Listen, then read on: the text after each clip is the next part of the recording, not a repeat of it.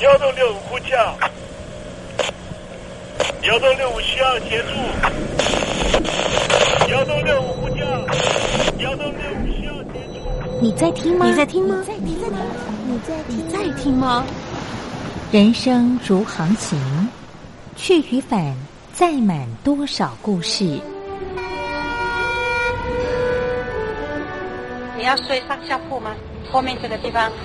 如果吵得太累的话，三天都没有洗澡，真的很累，地上就躺着就睡了。我有看到我父母亲，我现在是要去看父母亲的状况。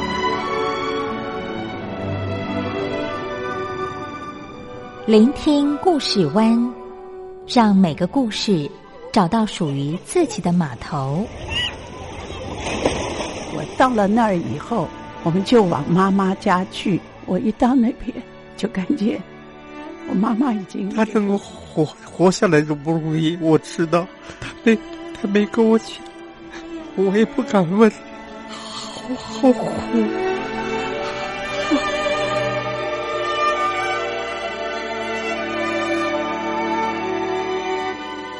聆听故事湾，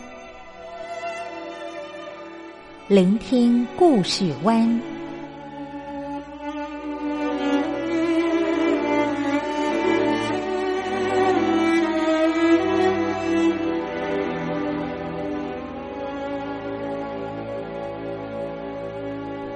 故事总有一个停泊的港湾。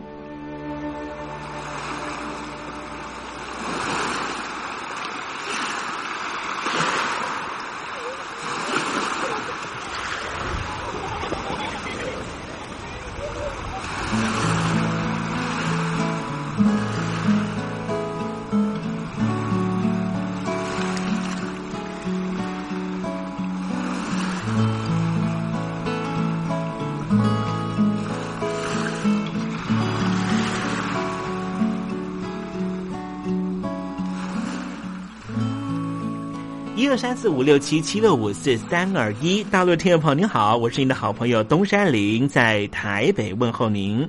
正在为您进行的栏目就是聆听故事湾，一二三四五六七七六五四三二一，全年无休，每天在空中为您服务。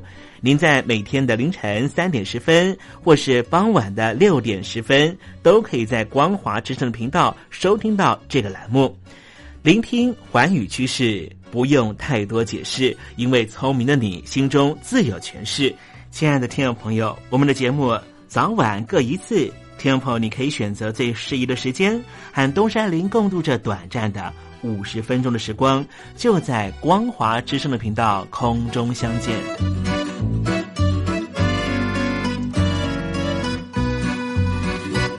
听众朋友，收听、聆听故事湾东山林的节目，到底能够听到什么样的内容呢？尤其啊，我们环宇全世界，焦点放到神州大陆啊，光是整个中国大陆呢，就有将近九千家不同的大大小小的电台了。我们的节目到底有什么不一样的地方呢？嗯，让东山林自吹自擂一下吧啊。宫中频道何其多，赵钱孙李挺能说。热点平地上直播，仔细听来差不多。直播室外领导多，你说他能怎么说？开场才说茶黑窝，碰上土狼不敢摸。主播低头翻翻稿，导播左右反复搓，想到孩子泪婆娑。好了好了，都别说，且听东山林怎么说。东山林不是红太狼，也不是那喜羊羊，亲亲海上一叶舟，才能自在自在说。客官呐、你拉把椅子随便坐，袒胸露背床上卧，怎么自在怎么做，就当这是自己家，自己家。睁大眼睛，show time！Hello，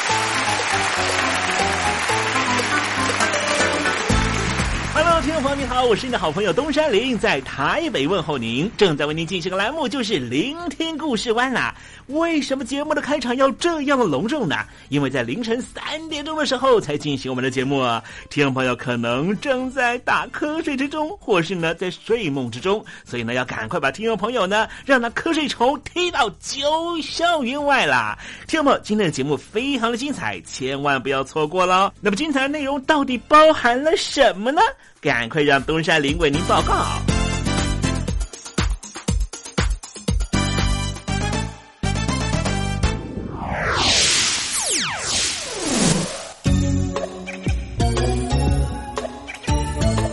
星期二，星期二，猴子肚子饿。非常伟大的社会学家马克思呢，曾经以阶级的方式呢来做这个社会的评断，哈，好像呢在某一个程度上呢，用阶级来看问题呢，好像也是蛮能够呢看出一个啊脉络的啊。所以呢，也因为有阶级的落差的关系呢，其实全球呢都有呢对于阶级呢进行抗议的相关的作为。待会在时政你懂得的环节里面呢，再跟听众朋友好好的介绍啊。那么今天节目的下半阶段为您进行另外一个单元，就是电台。来推荐好声音哦。我睡着听爱情走过，只愿贴近耳朵，自己不说却还听说，明天你能经过，我醒着听爱听爱情走过，心情很不好吧？我是张玉华，不管爱情走得多远，记得收听东山林的节目，心情一定可以快活不少。我睡着听爱情走过，只愿贴近耳朵。这里是光华之声，在台北发音。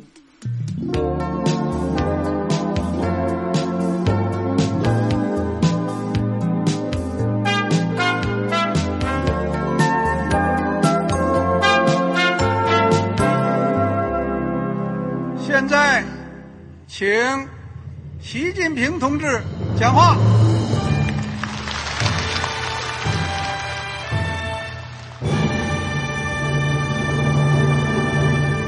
中国梦必须紧紧依靠人民来实现。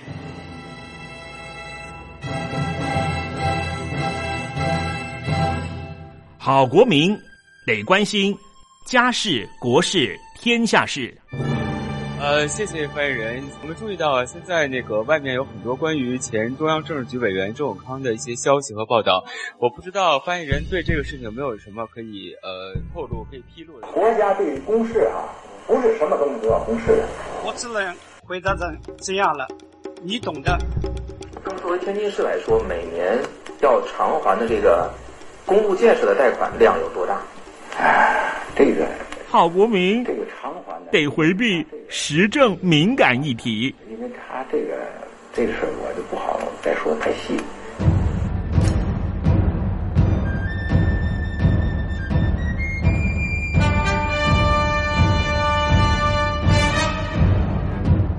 我们要坚持人民当家作主，坚持人民主体地位。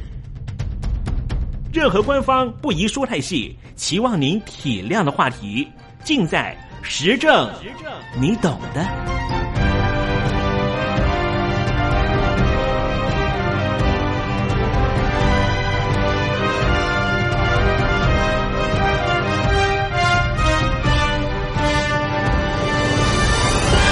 我只能回答这样了，你懂的。那些官方无法为您说太细的事情，就让东山林为您详细的说明白。天婆早上好，晚上好，正在为您进行的栏目就是聆听故事湾。此刻为您进行的环节就是时政，你懂的，一同关心焦点话题。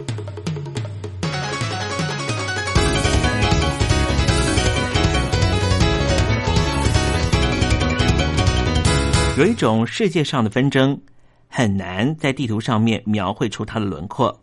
那就是目前世界各国都存在的阶级落差的问题。二零一一年九月，以占领华尔街为口号的抗议行动发起之后，短短二十天，吸引了两万人参加。就在当年的十月，这场抗争蔓延到全世界。标语牌上面的主张反映了各国的社会现象，像是东京写的是反对核能，在南韩首尔出现的是调降学费。无论主张是什么，却有一个放诸四海皆准的共同点，那就是对于阶级落差的不满。美国著名的学府耶鲁大学，部分靠着奖助学金读书的学生也发起了抗议行动。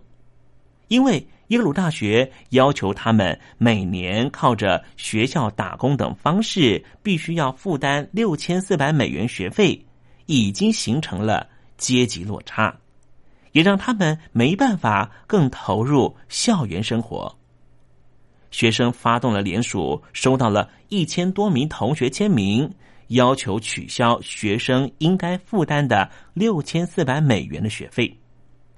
隶属于常春藤名校的耶鲁大学拥有两百三十九亿美元的捐赠基金，部分奖助学金政策堪称是全美最慷慨，包含承诺学生不会背着债务毕业。但是部分学生表示，校方建议他们如果没办法负担财力遗物，就去贷款。三年级的学生楚其游就说。就算一个礼拜在学校的图书馆工作十二个小时，还是没办法达到学校要求缴交的六千四百美元的标准。他说：“对他来说，必须要放弃自己所有的时间，只能够看着其他同学参与课外活动，参与学生咨询时间，而他自己只能够在图书馆里面整理那些书目。”听众朋友，听到这边。可能觉得这个同学要求的未免也太高了吧？但是，听众朋友，如果您的亲朋好友是所谓的海归派，在美国念过书，就会知道，读书课堂里面所学的，并不是大学生活里面最主要的部分。和其他同学讨论，和其他同学针对于某个设定的议题进行全方面的解决。这也是美国大学生活里面很重要的一部分。当然，频密的参加学校的课外活动，更可以让大学生在毕业之后进到最好的公司。所以，这一位耶鲁大学三年级的学生楚西游才会说：“学校要求我们缴交六千四百美元的学费，就等同于要斩断他们未来生涯发展的机会。”不要忘了。这些所谓常春藤名校，不管是公立大学还是私立大学，它的筹组过程都是靠着社会上的力量才能够存在的。也因此，耶鲁大学拥有两百三十九亿美元的捐赠基金，这些基金就是为了帮助所有来到耶鲁大学的学生都不用有任何的负担，能够全然的投入学习的生活。只是。当时单纯的初衷被染上了阴影。刚才东山里讲到的，二零一一年九月，美国纽约的占领华尔街运动，立刻在世界各国蔓延出了各式不同的抗议。虽然说这些抗议还不至于动摇各国政府的统治基础，但是各国市民相继呼应这个口号，它背后可以看到两个全球化的趋势。第一个就是经济上的全球化，第二点就是资讯上的全球化。透过直接投资、生产分业、贸易等经济手段，全世界的景气联动性节节高升。从北美洲到东亚、太平洋区域经济成长率的相关系数来看，我们可以印证这样的推测：这系数数字如果越靠近一。代表联动性越高，越接近负一，表示相互没有关联。一九九零年代，当时北美和东亚太平洋地区的相关系数的对比是负零点五三，但是到了两千年以后，联动性一口气要升到零点八。根据国际劳工组织的调查，二零一三年。十五岁到二十四岁年轻族群的失业率是百分之十二点六，这将近是全体失业率的两倍之多。年轻人就业问题的严重性可以说是举世皆然。美国年轻人的不满很容易引起亚洲年轻人的共鸣，类似占领华尔街的运动，这种对于大人所主导的社会感到不公不义的抗争行动，已经成为趋势。比方说，在台湾二零一四年出现的太阳花学运，在香港出现了占领中环这些运动。刚才我们提到这些抗争。看出了两个全球化的趋势，另外一个重点就是资讯全球化。资讯全球化发生在网络上，占领了华尔街运动，靠的是 Twitter、脸书的留言，才会迅速增加游行人数，并且传播到全世界。就连一九九七年亚洲金融风暴发生的时候。坚持以固定汇率这种经济锁国手段自我保护的前任马来西亚首相马哈迪也不禁感叹时代的变化。他说：“在过去，只要能够给新闻媒体压力，就可以避免媒体散播对当局不利的消息。但是现在几乎不可能了。政治家们必须看脸书 （Twitter） 来思考未来的施政方略。然而。”我们想一想，这些抗争活动真的都是资通讯科技发达下产生的结果吗？恐怕不是。东山林告诉听众朋友三个故事。有一位社会学家叫做杰 f 夫海杜，他在二零一四年发表了一篇文章，讲述美国妇女在一八九九年到一九一八年如何组成美国国家消费者联盟。那可是一个还没有网络的年代。他的分析和另外一名政治学者麦克拉屈连在二零零二年对于日本战后主妇联合会的研究有很多相似的地方。他们都是妇女发起的团体，想用消费者购买的力量来改善食品安全的问题，改变市场的同时，这两个组织都认为消费者应该参与公共事务。而这两个组织的故事，也让东山林想到台湾的主妇联盟消费合作社。它是在二零零一年出现，以妇女为主的消费者团体。他们也把消费解决食品和环境的问题，当做是一种参与公共事务的途径。这三个组织有趣的地方在于，他们在不同国家处于不同的历史背景，却发展出类似的观点。我们可以发现，他们都鼓励消费者跨出个人利益的考量，从性别、阶级的角度去理解消费者公民身份，去关切其他群体的福祉。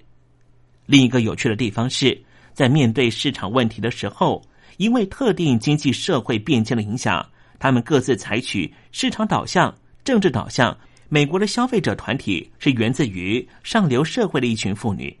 他们根据一八八九年一份调查发现，纽约市百货公司店内的员工条件很差，所以有一群妇女就成立了纽约消费者联盟，来促进这些百货公司老板要注重劳工的权益。很快的，其他美国的大城市类似的消费者团体开始出现。一八九九年，这些团体联合起来成立了美国国家消费者联盟。虽然说成员大多都是上流社会的妇女，可是他们关切的不光是自己阶层方面的问题，也关心的是普遍性的问题。他们认为，当商家尊重并且善待自己员工的时候，从这样对人的尊重出发，才能够真正的尊重消费者的健康和利益。而日本的主妇联合会在二战之后的发展过程。这个组织的缘起是日本妇女为了抗议二次世界大战之后的黑市、通货膨胀，还有食品和日常用品品质低落的问题，所以在一九四八年成立了这样的团体。也许很多人不知道，台湾其实有一个很类似的团体，叫做台湾主妇联盟消费合作社，就如同刚才讲到的美国和日本两个故事。主妇联盟消费合作社在特定的社会经济环境之下，发展出新的消费者想象，跟美国、日本两个组织不一样的是，台湾主妇联盟消费合作社强调消费者和生产者的合作关系，是一种社会导向的消费者行动。他们希望能够推动一个综合消费、在地农业与生态环保的社会运动。在民国七十六年（一九八七年）台湾解严之前，有一群台北的妇女想要走出厨房，投入社会，所以他们成立了台湾主妇联盟。早期，他们主要关心的是生态环境污染的问题。一九九三年，发生了台湾革命事件。和农药残留的问题，使得主妇联盟开始寻找不使用农药的米，让会员一起购买，也就是所谓的团购。后来这一群主妇又受到了日本一个消费者团体生活俱乐部的启发，在二零零一年成立了一个消费合作社。这个合作社和现在台湾学校里面的消费合作社不太一样，它的概念是。消费者共同拥有，依照共同需求，大家相互合作，实行民主管理的企业体，不以盈利为目标。主妇联盟消费合作社让会员可以共同购买食品或家用品，合作社和特定的生产农场和制造商签订契约，定期让会员一起订货，有固定的地点让会员取货。为什么东山林会举消费者团体成立过程当例子呢？因为在还没有消费者群体集合的阶级团体之前，消费者只是生产者的提款机。生产者生产什么，消费者就吃什么、用什么、穿什么。直到这个社会群体被集合之后，生产者才会更为认真的确保自己生产的产品的品质。而不会永远追求利益极大化，进而采取可能不利于消费者的生产流程或者原料。从这些例子，我们可以得到一个启示：相同权益的相关人应该集合起来，向可能破坏我们生命财产安全的个体或是团体，甚至政权提出主张，发出声音。让他们永远知道我们真实存在。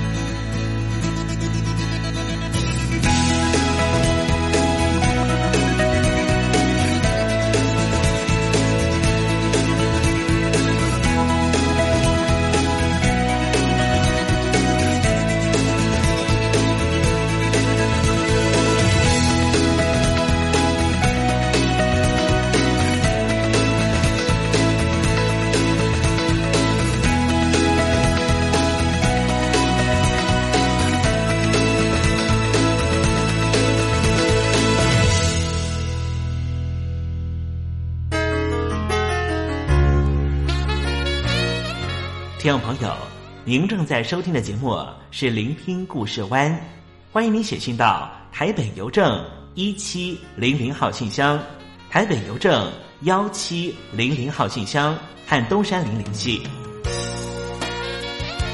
东山林就是东边的山里有只麒麟的东山林，东山林等候您的来信哦。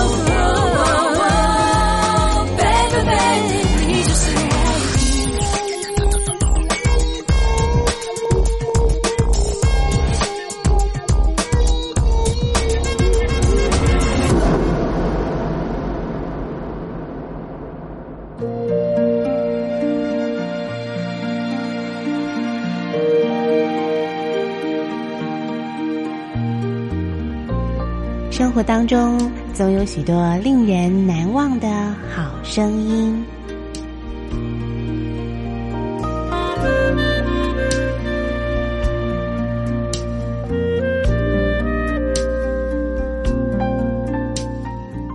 电台真心推荐只想给你最好听的好声音。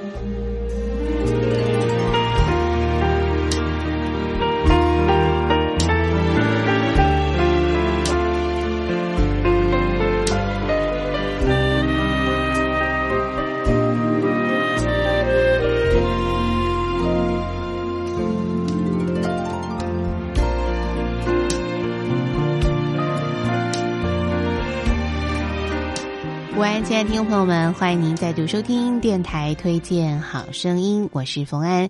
在今节目当中呢要为您推荐一张非常好听的演唱专辑这张专辑呢是由来自意大利跨界美声焦丹诺的演唱专辑美声情狂。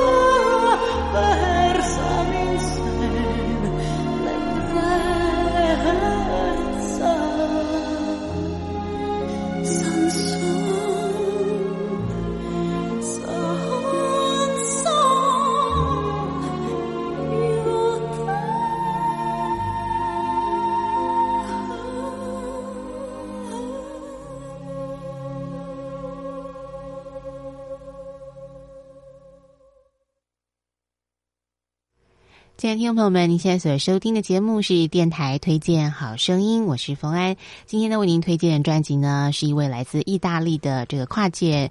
女生啊，就是焦丹诺她的演唱专辑。提到挂界的女生呢，其实就是说她之前是这个演唱声乐的部分，或者在歌剧上呢有一些很好的表现。但是呢，她的演唱技巧呢，也让她能够啊非常挥洒自如的在流行乐界的一些曲目上呢做很好的表现哦。那么也会让呃所有的听众朋友觉得，哎，古典音乐呢好像不是如此难以亲近的哦。那么这位非常年轻的这个呃。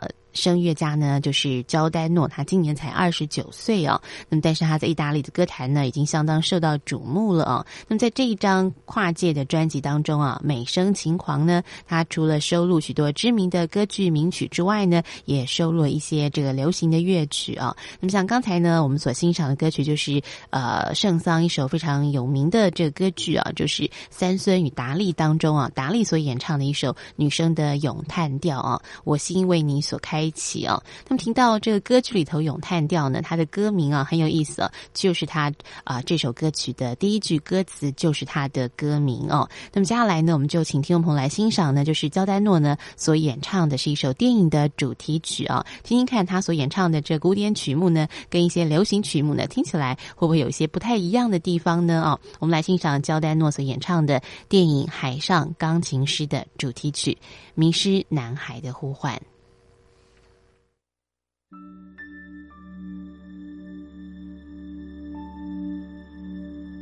Come hold me now. I am not gone. I would not leave you here alone. This dead calm beneath the waves, I can still hear those last voices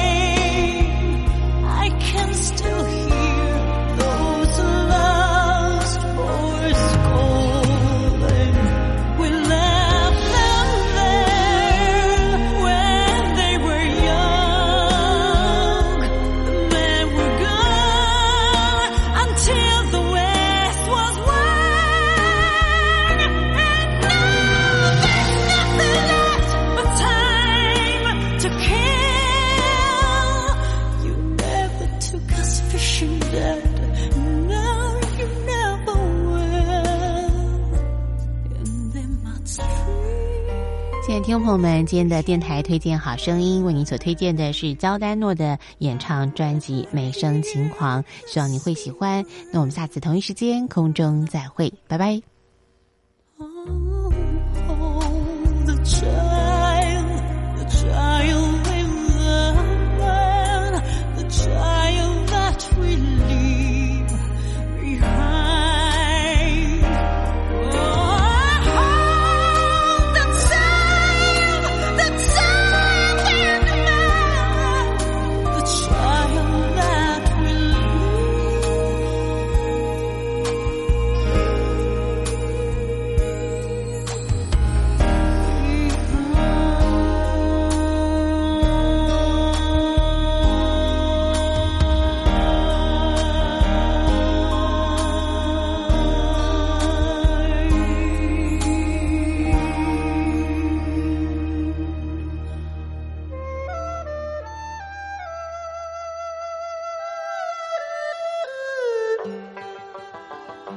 这是两岸中国人都喜欢的一首歌。小城故事多，充满喜和乐。如果主持人播错了速度，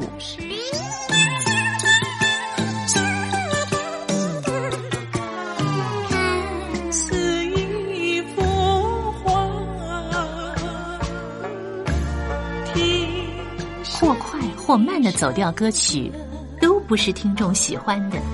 人生境界真善美，真理高阔。两岸和谐关系也得循序渐进，快慢相宜。小城故事真不错，亲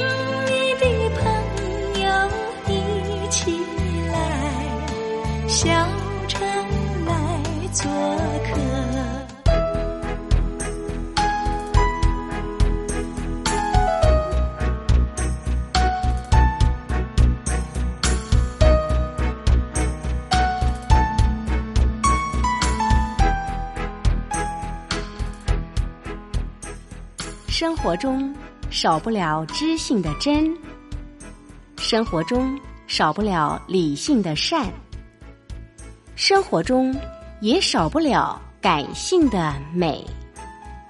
光华之声，永远陪伴您，生活在真善美的世界。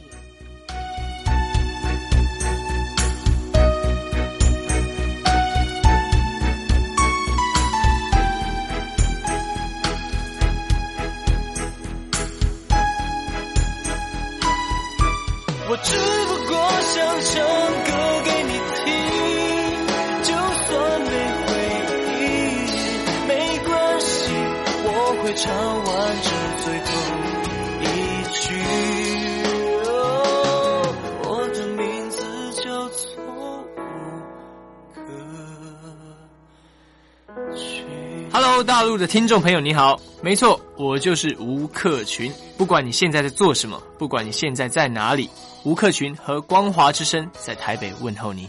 我只不过想唱歌给你听，用尽我全力，一首歌。这里是光华之声。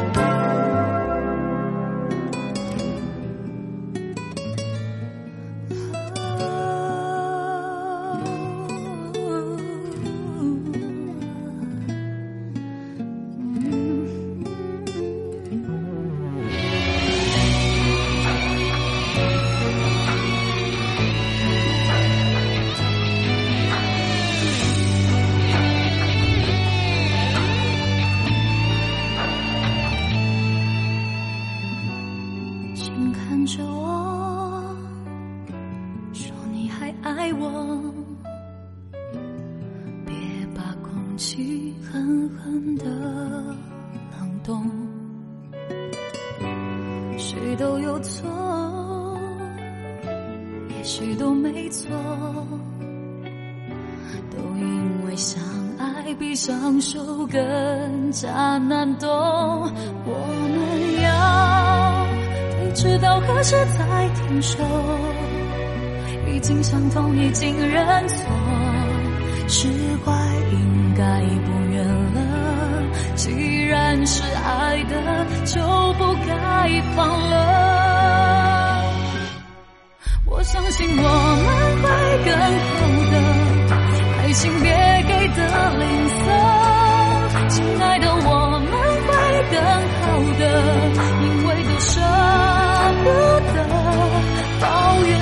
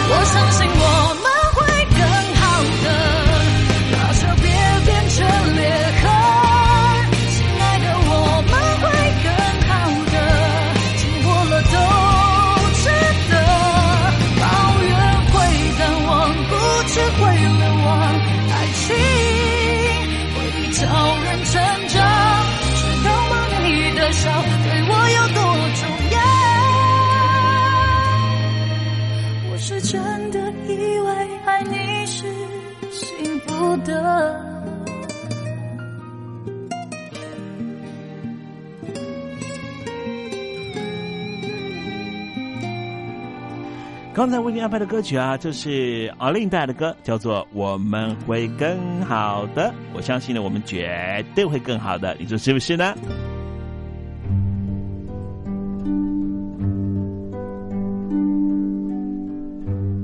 桃花潭水三千尺，不及汪伦送我情。听众朋友，大诗人李白告老还乡，云游四海，从繁华的长安城到安徽乡间的桃花潭。这首送给相见恨晚的朋友汪伦的诗，用词非常淳朴，但是情意深厚。东山林也狗尾续貂一下。台北城杜鹃盛开，不及听友一封短讯，写信给我吧。台北邮政幺七零零号信箱，台北邮政一七零零号信箱。我是东山林，东边的山里有只麒麟的东山林。祝您一切安好，明天再会。